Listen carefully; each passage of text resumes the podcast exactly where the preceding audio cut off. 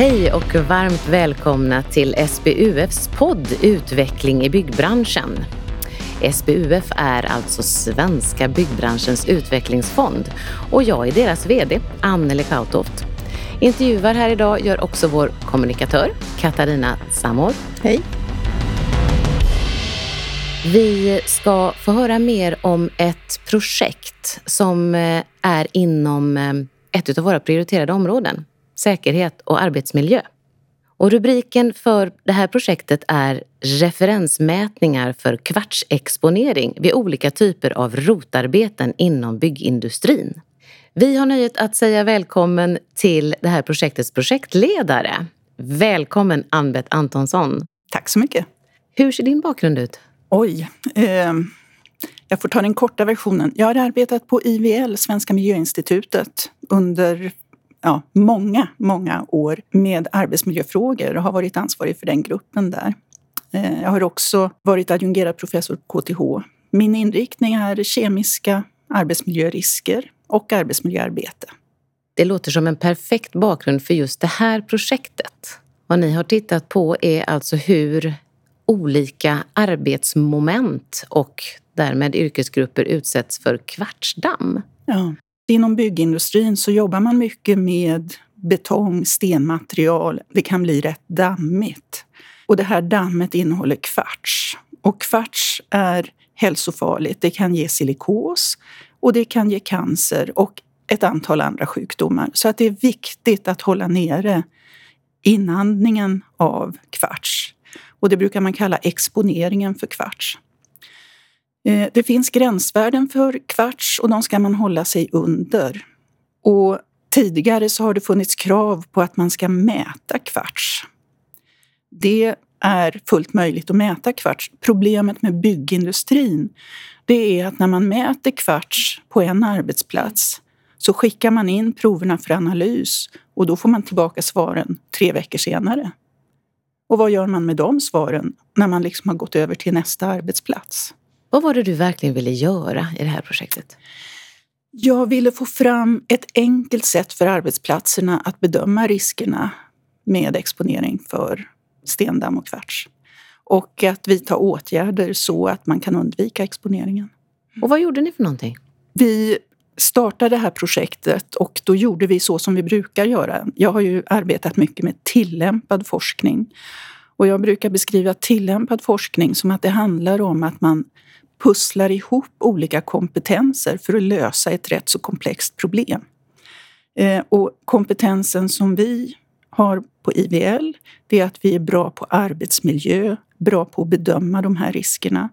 Men vi hade en referensgrupp med representanter från byggindustrierna, både arbetsgivare och fack. Eh, och det är absolut nödvändigt med den typen av samarbeten för den här typen av projekt, för vi kan ju egentligen inte så mycket om byggverksamheten. Utan det hjälpte referensgruppen till med. Och tillsammans så har vi diskuterat då hur man kan bedöma riskerna, hur man kan göra mätningar. Och efter många diskussioner i referensgruppen så kom vi då fram till att vi kan inte fokusera på yrkesgrupper eller vad man gör under en hel arbetsdag, utan vi måste liksom inrikta oss på och identifiera vilka arbetsmoment är det som dammar. Därför att om man kan minska exponeringen just vid de arbetsmomenten, då är det förhållandevis enkelt att hålla kvartsexponeringen under gränsvärdet. Men om man istället ställer krav på att man ska göra någon slags komplexa riskbedömningar beroende på vilka olika arbetsmoment man har under en dag på varje arbetsplats, då blir det helt omöjligt. Det, det är inte rimligt. Det blir dåliga riskbedömningar. En väldigt kanske detaljerad fråga, men man slås av hur mäter man 0,1 milligram per kubik? Man håller sig till de rekommenderade metoderna som finns. Eh, och det är tämligen eh, ja, klart hur man ska göra. Man, måste, man har ett filter, man väger filtret, så drar man luft igenom filtret. Man väger filtret före mätning, efter mätning och differensen visar då hur mycket damm det finns och så kan man göra en speciell analys på kvartsen. Hur sitter är... det där filtret? Vill du bara, för jag ser en ja. bild, jag vill bara checka att den stämmer. Eh, det viktiga med provtagningen om man ska jämföra med gränsvärdet det är att provtagningen görs personburet. Och det betyder att man sätter filtret i närheten av andningszonen, kopplar en slang till och så har man en pump som man fäster till exempel i en speciell sele eller i bältet eller något sånt. Och pumpen suger luft genom filtret. Okej. Och då vet man att då är man nära andningszonen. För det går inte att sätta ut en provtagare någonstans i en lokal och jämföra med gränsvärdet. För det är inte relevant.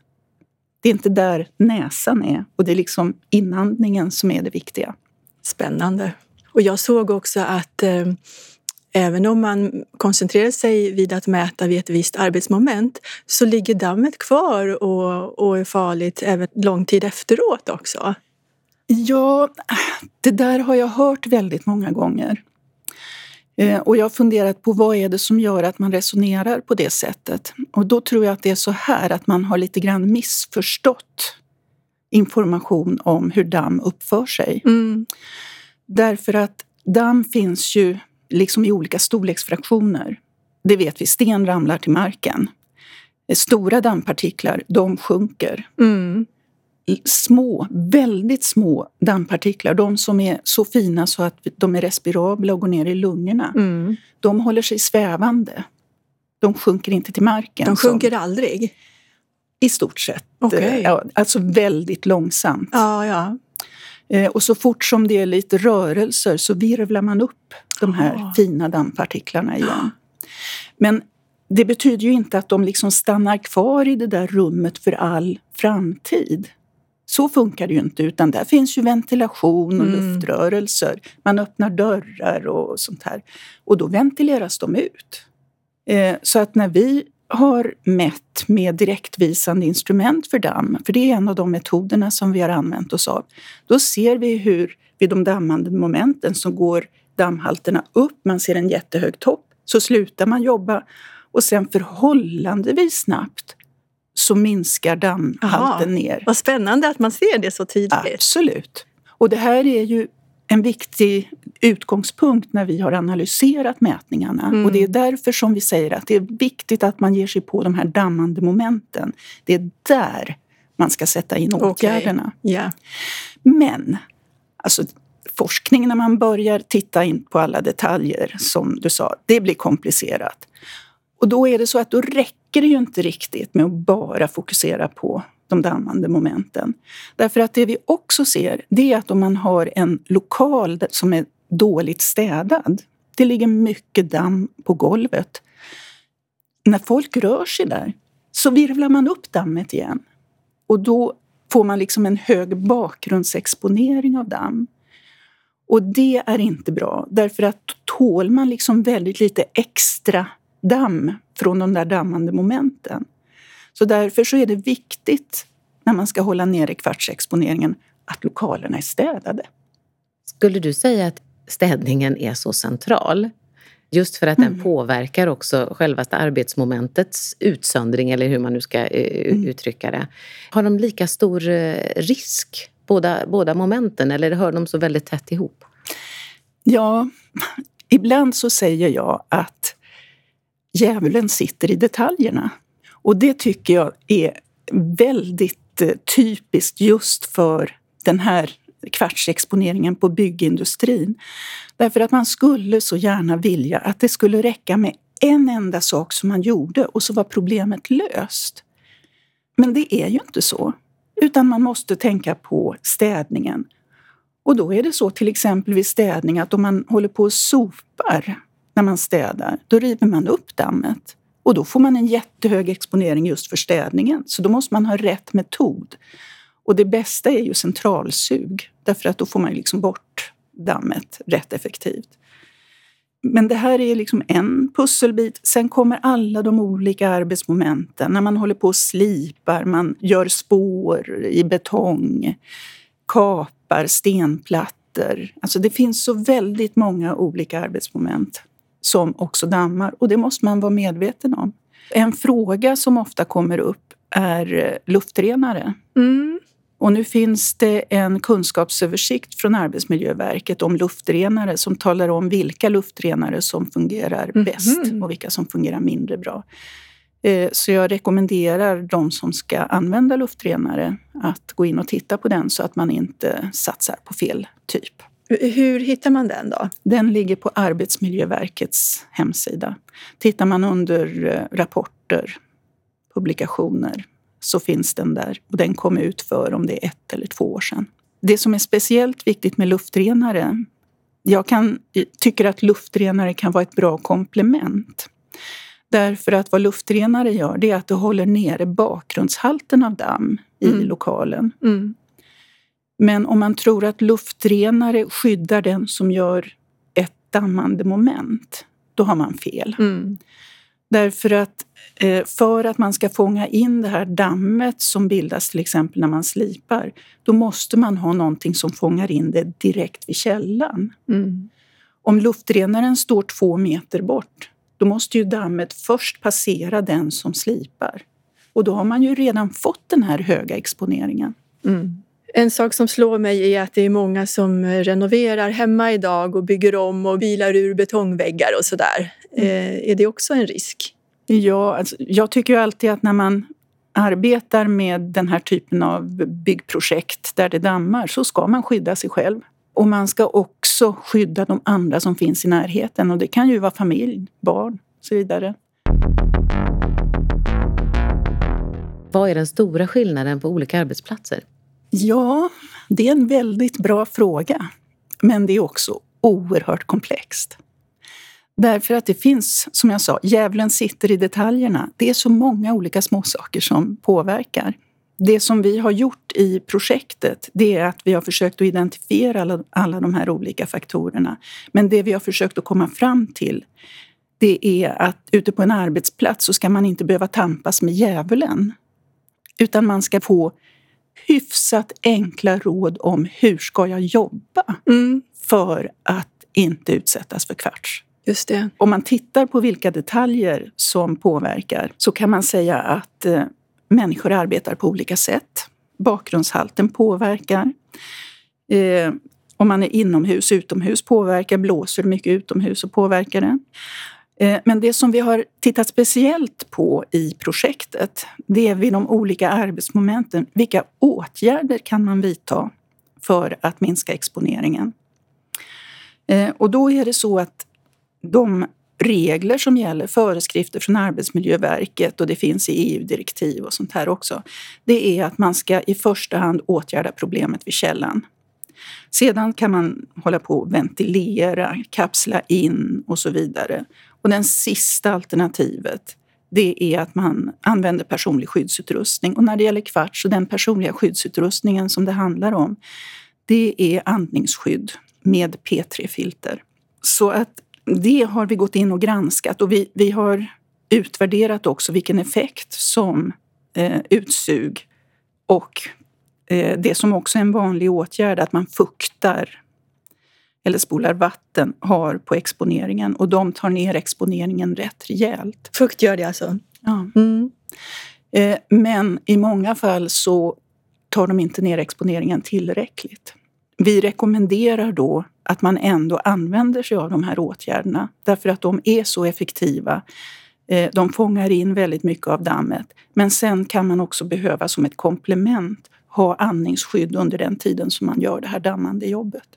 Mm. Och då finns det en annan fördel och det är därför det är så viktigt att man använder sig av eh, de här åtgärderna med utsug och befuktning och sånt. Och det är för att när man dammar, så får, eller arbetar med dammande moment, så sprids ju dammet inte bara till mig som gör jobbet, utan till de som finns i närheten. Och därför så behöver man minska spridningen så att inte de utsätts för höga dammhalter. Och det klarar man med de här åtgärderna. Gud vad bra. De här eh, åtgärderna som du beskriver, kan de vara enklare att införa på vissa platser och på vissa inte? Jag tänker på skillnaden mellan eh, en industrilokal som ser likadan ut dag mm. efter dag, vecka efter vecka, månad mm. efter månad och kanske också momenten där inne till skillnad mot en byggarbetsplats som kan se väldigt, väldigt olika ut. Ja. Det är det som är den stora utmaningen med byggarbetsplatser, att de förändras ständigt. Eh, och så finns det stora byggarbetsplatser, det finns små byggarbetsplatser, lite olika förutsättningar. Eh, på en industri, där kan du bygga in säkerhet. Du har liksom monterat in ventilationen, den finns där. De dammande eller de moment som sprider luftföroreningar, de finns i stort sett alltid på samma ställe och då ja. har man sina utsug där. Det man gör på byggarbetsplatsen, ja det är klart att man kan släpa med sig en del utrustning. Och det är kanske lättare när man har större arbetsplatser därför att då är man där så länge så att då lassar man in det som behövs. Små arbetsplatser där man bara jobbar enstaka dagar kan det där vara lite knöligare, har vi sett. Eh, och det är väl mer för att många tycker att det är opraktiskt och därför väljer att inte ta med. Nu är jag inkopplad på ett EU-projekt om kvarts och där är det mycket diskussion om den naturliga slutsatsen av det här, att det behövs forskning och utveckling när det gäller åtgärdstekniken. För den åtgärd som verkar effektivast, när vi liksom, om man ska generalisera, det är att man har integrerade utsug i de här maskinerna som bearbetar. Och som, därför att det är där som dammet bildas. Men då gäller det Djävulen sitter i detaljerna. Det kommer tillbaka hela tiden. Då gäller det att man underhåller de här ordentligt. Man byter filter, man ser till så att luftflödena inte börjar sagga.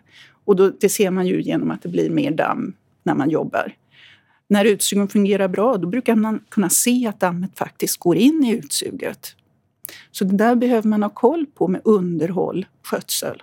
Mm, det borde nästan finnas funkar. en personal som går runt och kollar sånt. Liksom. Ja, det finns många sätt att organisera det här. Det finns ju en del som eh, hyr väldigt mycket utrustning. Eh, och då har man ju liksom krav på utrustningen att den hela tiden ska vara i bra skick när man får ut den. Mm. Ambet Antonsson, ni har gjort ett SBUF-projekt, alltså för svenska byggbranschens utvecklingsfond som heter Referensmätningar för kvartsexponering vid olika typer av rotarbeten inom byggindustrin. Vad är din absoluta vilja och önskan att man ska ta till sig ifrån det här projektet om du har några meningar på dig? Att man tittar på eh, de arbetsmoment som är beskrivna och följer det som vi rekommenderar om åtgärder. För då minskar man exponeringen. Och jag tror också att det har ju diskuterats en sänkning av gränsvärdet för kvarts från 0,1 till 0,05. Och min bedömning är att man klarar nog det här nya föreslagna gränsvärdet om man följer de rekommendationerna som vi ger. Och var hittar man lättast de här rekommendationerna? I den korta beskrivningen av referensmätningar för kvartsexponering vid olika typer av rotarbeten inom byggindustrin, popversionen. Den finns på IVLs webbplats. Och på SBUFs webbplats också för den delen. Ja, naturligtvis. har det varit roligt att leda ett SBUF-projekt? Det har varit väldigt roligt. Eh, som jag sa, jag arbetar med tillämpad forskning. Tillämpad forskning, då är ju inte målet att man ska publicera artiklar i vetenskapliga eh, tidskrifter. Utan man vill att det man tar fram ska vara användbart och nyttigt mm. ute på arbetsplatserna. Mm. Och samarbetet med referensgruppen, att testa idéer och få feedback om vad som funkar och vad som inte funkar. Det är bland det roligaste som finns, tycker jag. Härligt. Med det vill jag säga stort tack till dig, Ambet, för att du har lett det här projektet och kommit fram med sådana fantastiska mätresultat som kan göra arbetsmiljö och säkerhet bättre för de som arbetar ute i byggindustrin. Tack så mycket. Tack. Det har varit trevligt att prata om referensmätningar. Ja, det har det.